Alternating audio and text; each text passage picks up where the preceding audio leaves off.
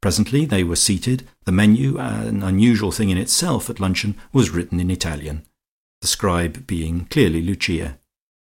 "I shall want a lot of Georgino's tempo this week," she said, "for Peppino and I have quite settled we must give a little after dinner party next Saturday, and I want you to help me to arrange some impromptu tableaux. Everything impromptu must just be sketched out first, and I daresay Miss Bracely worked a great deal at her dance last night, and I wish I had seen more of it. She was a little awkward in the management of her draperies, I thought, but I dare say she does not know much about dancing. Still it was very graceful and effective for an amateur, and she carried it off very well." "Oh, but she's not quite an amateur," said Georgie. "She has played in Salome." Lucia pursed her lips.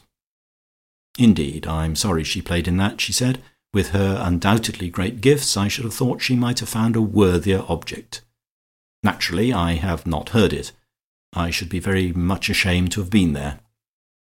But about our tableau now. Peppino thought we might open with the execution of Mary Queen of Scots. It is a dreadful thing that I have lost my pearls. He would be the executioner, and you the priest. Then I should like to have the awakening of Brunnhilde." "That would be lovely," said Georgie. "Have you asked Miss Olga if she will?" "Georgino mio, you don't quite understand," said Lucia. "This party is to be for Miss Bracely. I was her guest last night, in spite of the gramophone, and indeed I hope she will find nothing in my house that jars on her as much as her gramophone jarred on me. I had a dreadful nightmare last night, didn't I, Peppino, in consequence? About the Brunnhilde tableau. I thought Peppino would be Siegfried, and perhaps you could learn just fifteen or twenty bars of the music, and play it while the curtain was up. You can play the same over again if it's encored. Then how about King Cophetua and the beggar maid?